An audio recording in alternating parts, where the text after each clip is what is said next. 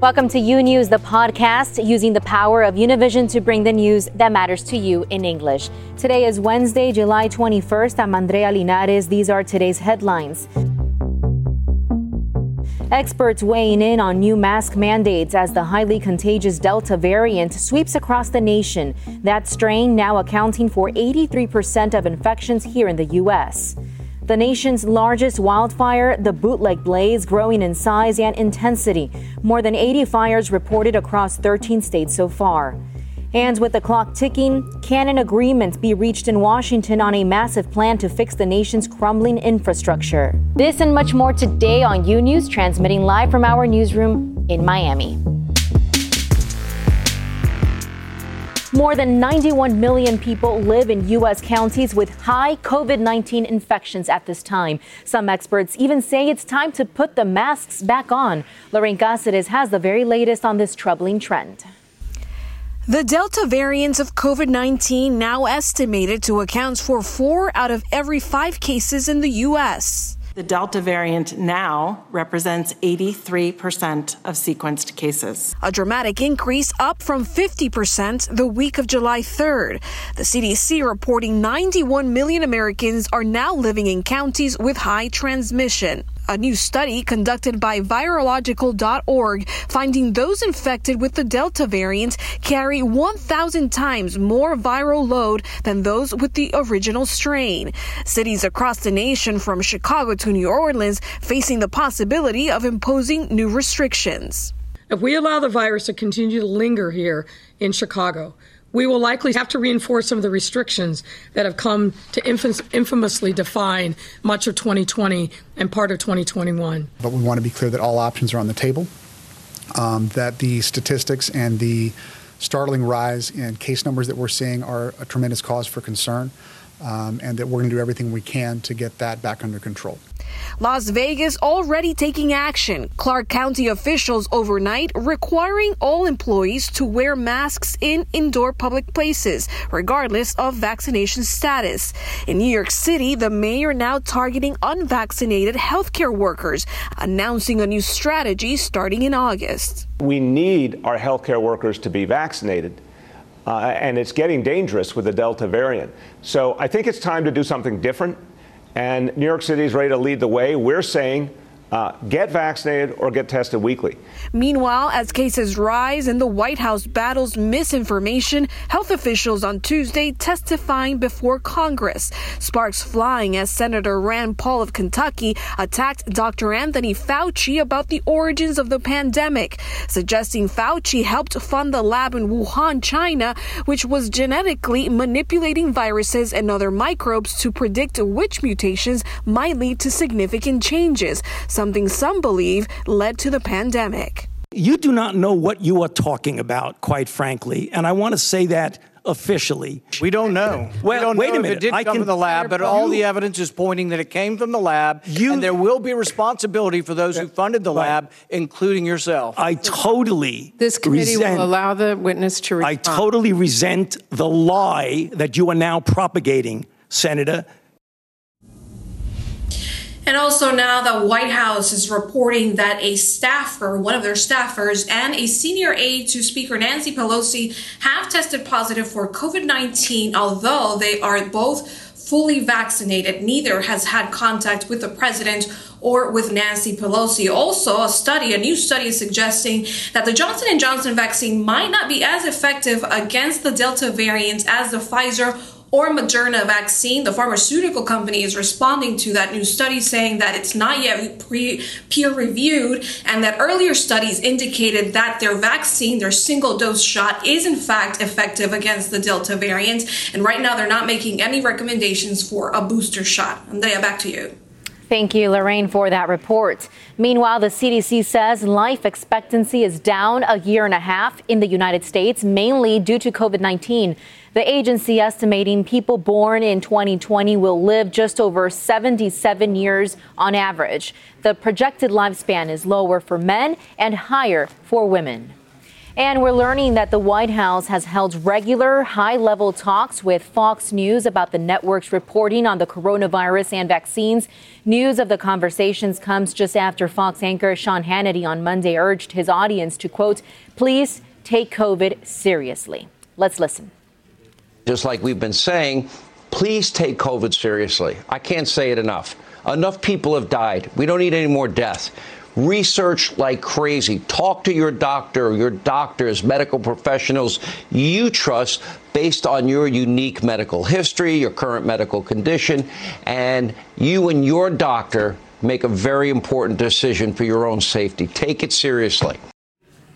Also on Monday, multiple Fox segments pointed viewers to the government's website, and that is vaccines.gov, which Fox hasn't done in weeks. White House outreach to TV networks about COVID 19 isn't uncommon, but these discussions are notable given Fox's coverage, which at times has discouraged the use of vaccines and downplayed the significance and deadliness of COVID 19. All this as Senate Republican leader Mitch McConnell on Tuesday implored unvaccinated Americans to take the COVID 19 shot, issuing a stark and grave warning of a repeat of last year's rising caseloads and shutdowns. McConnell urged Americans to ignore the demonstrably bad advice coming from pundits and others against the vaccines. As cases skyrocket, he noted that nearly all new virus hospitalizations in the U.S. are among people who have not been vaccinated. And now to the growing wildfire threats out west. The bootleg blaze in Oregon has now burned an area roughly half the size of Rhode Island. The fire so intense it's creating its own weather, and it's one of just 80 wildfires across 13 states. Rafael Rodriguez has the latest on this situation. The monstrous bootleg fire in Oregon, scorching more than 600 square miles, an area larger than Los Angeles. Right now, this is the fourth largest fire to burn in Oregon since 1900. It is so massive and so dangerous that fire crews have had to escape the blaze nine days in a row. You saw multiple pyrocumulus clouds. The fire also so intense it's creating its own weather. The formation of pyrocumulus clouds is a phenomenon that enables the fire to create its own thunderstorms, which in turn can produce lightning and strong winds, and even fire tornadoes. In a typical wildfire, the weather will dictate the path and intensity, but with the bootleg fire, experts say the blaze is predicting what the weather will do. Nearly 1,100 acres burning per hour and containment hovering just around 30%. Nearly 70 homes have been destroyed. After last year, what is very clear is that no corner of our state is immune to fire. On the West Coast and here in Oregon, the urgent and dangerous climate crisis has exacerbated conditions on the ground. But the bootleg fire is far from alone. More than 80 large wildfires are raging in 13 states across the country, burning more than 1 million acres. In California, the Tamarack Fire has forced the evacuation of at least a half dozen communities. Most were only given a few minutes to evacuate when the fire exploded on Saturday, going from 500 acres now to nearly 40,000. We had 10 minutes to grab, you know, what we could and the dog and got out of there. Anxious residents allowed to return to their homes with an escort to look around and grab some essentials. Just hoping to see our house still standing. I know, you know, they say it's okay, but I really want to see it for myself. It's scary.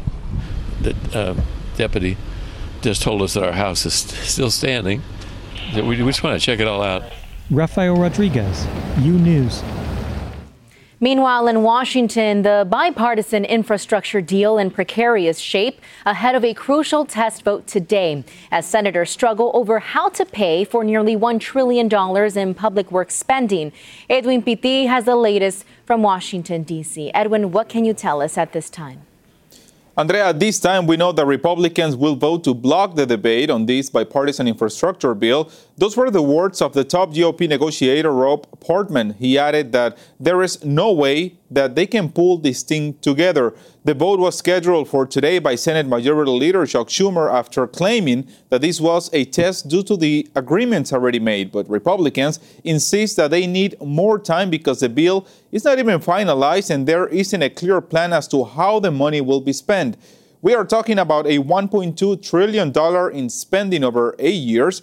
$579 billion in new spending over five years and also funding to build roads, bridges, railroads, airports, along with water, power, and broadband projects. Republicans are now signaling that if Schumer were to push the vote to Monday, they would be able to support it, but the White House is standing by Schumer. Take a listen. This, I would remind you all that this agreement was reached almost a month ago, and we believe that is not only uh, that not only is this achievable, we owe it to the families in red states and blue states who have waited so long for the improvements to their lives uh, uh, that for, for this to have an impact. The budget resolution would pour federal money into addressing many issues, including climate change and healthcare. Senator Portman also said that this is an infrastructure package that is built from the middle out, that is responsible because it has no tax increases and it will fund something essential, making reference to the crumbling infrastructure around America. Meanwhile, President Biden travels to Ohio today, where he's expected to promote the bipartisan infrastructure framework plan and it will be the first time he goes to Cincinnati since taking office. Live in Washington, D.C., back to you, Andrea. Thanks so much, Edwin, for all that. And now to ongoing developments tied to former President Donald Trump. Tom Barrack, the chairman of former Trump's inaugural fund, has been arrested and charged with acting as an agent of a foreign country. He's accused of illegally lobbying his good friend, Trump, at the direction of officials of the United Arab Emirates. Tom Barrack is a billionaire businessman and one of Donald Trump's best friends. I'm here because Donald Trump is one of my closest friends for 40 years. Trump chose Barrack to chair his 2017 inaugural committee, which raised a record $107 million. But now Barrack has been arrested in California on federal charges, failing to register as a foreign agent, obstruction of justice, and lying to investigators. One of his employees, Matthew Grimes, was also arrested and charged. Prosecutors say Barrack used his connection to Trump to act as an agent for the United Arab Emirates, even working with UAE officials to insert a line into one of then candidate Trump's 2016 campaign speeches. Prosecutors say that influence could be seen in this line of a speech that Trump gave in May of 2016. We'll work with our Gulf allies to develop a positive energy relationship. Afterwards, an Emirati official emailed Barrack saying, quote, congrats on the great job today. Everybody here are happy with the results, end quote. Prosecutors allege that Barrack's assistants allegedly continued into the Trump administration between January 2017 and October 2017. Barrack allegedly acted to aid the UAE in its dealings with the executive branch. That included agreeing to advocate for the appointment of individuals favored by the UAE in the new U.S. government administration. When the FBI interviewed Barrack in 2019 about his activities with the UAE, prosecutors allege Barrack knowingly made numerous materially false statements. In a statement, Barrack said he is cooperating with investigators and continuing to say he is not guilty of the charges against him. Barrack will be detained until a hearing that will take place on Monday. Moving on to a growing threat in the skies. This year, the nation seeing a spike in unruly passengers aboard planes. In the past week alone, federal authorities received reports of 89 new incidents and seven more incident filings are on the way. According to the FAA, as of Tuesday, there have been more than 3,500 unruly passenger reports this year. Most of those incidents, about 2,600, involve the federal transportation mask mandate. And according to TSA, 85 officers have been assaulted at airport checkpoints.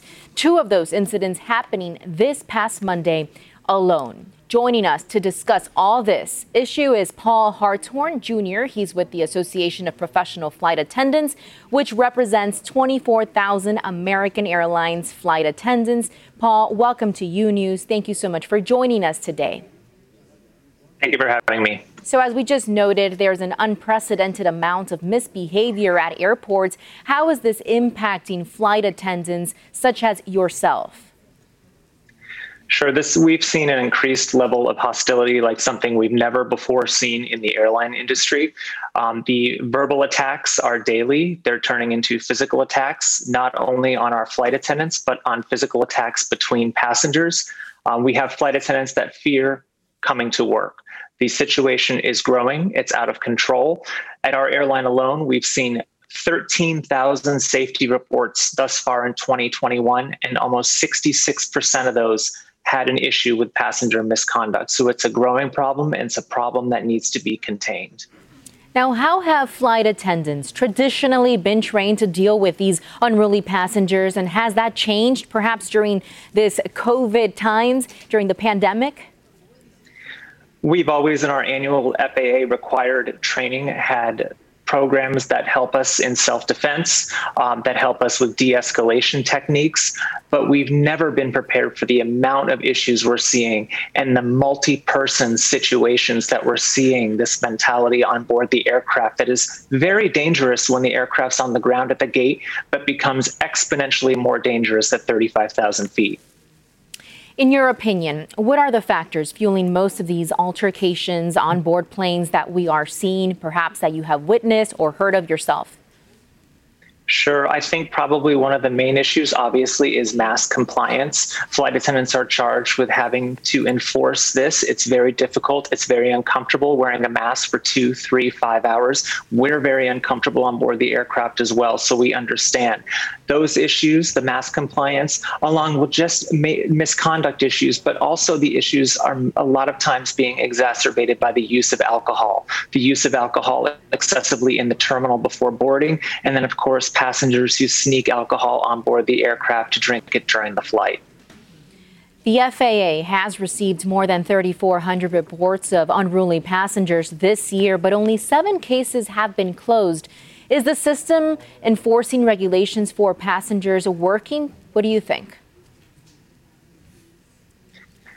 We definitely need enforcement of the penalties. It's a federal uh, aviation regulation. You are not allowed to interfere with a crew member. You must follow the crew member instructions. And it's our job to get that out there to make sure that passengers know the minute they pass through those doors to enter the airport, to approach the ticket counter, that that is a federal aviation regulation. So it's something we have to work on. We have to make sure that law enforcement authorities at every airport that we serve are all on the same page. A coalition of labor unions, just like last week, sent a letter to uh, Attorney General Garland to make sure that this is of top priority because flight attendants are being injured daily and they're dealing with verbal attack, verbal abuse daily on these airplanes and it has to stop. On a broader level, travel is surging to pre pandemic levels, but many flight attendants and pilots were furloughed last year when flyers halted their travel plans. How is this affecting travelers and the staffing of flights? I um, personally have witnessed issues, perhaps at restaurants, at hotels, that they are understaffed. Sure, you can just walk through the airports and see many uh, food concessions still closed. That's not because there's not business, it's because there's not staffing. It's also affected pilots and flight attendants greatly as well. Uh, pilots and flight attendants just can't get called back to work on a Monday and fly a flight on a Friday. We have FAA mandated training that we must perform before we re- can return to active flying.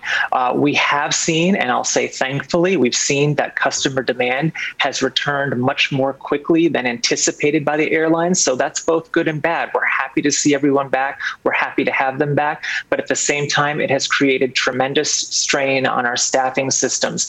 You couple that with the weather that has affected many of the large hubs across the United States for the past couple of months, and it's created a pressure cooker issue. And it absolutely adds to the frustration of our passengers, which is something we would like to contain. Thank you for sharing all this insight. Paul Hartshorn Jr. of the Association of Professional Flight Attendants. Hopefully, this situation resolves sooner than later. Have a great day. Thank you. Thank you. In South Texas, the influx in the number of migrants attempting to cross the border, coupled with the still ongoing pandemic, is causing chaos across the entire region. Now, local officials say they're taking drastic action. Pedro Rojas explains.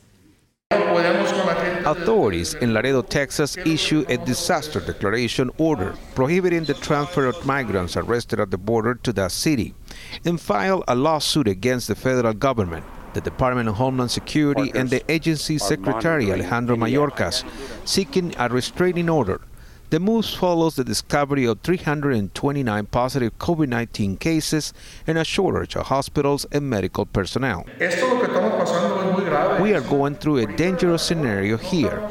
We may not be where we have been before, but we don't want to get there either, the county judge says. A Department of Homeland Security spokesperson says that they don't comment on pending litigation.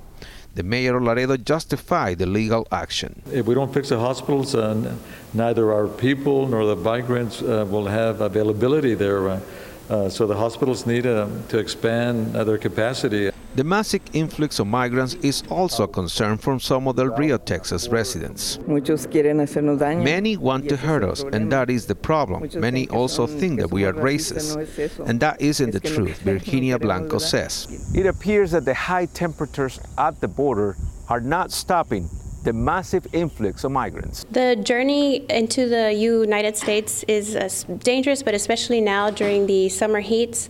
Um, we j- advise these uh, migrants not to make the trip and not to risk their lives in that, ma- in that manner. Over the weekend, more than 1,000 migrants were arrested in La Grulla, Texas. Among them was a group of 298 composed of unaccompanied minors and families. Border Patrol agents say that many were dehydrated and needed medical attention.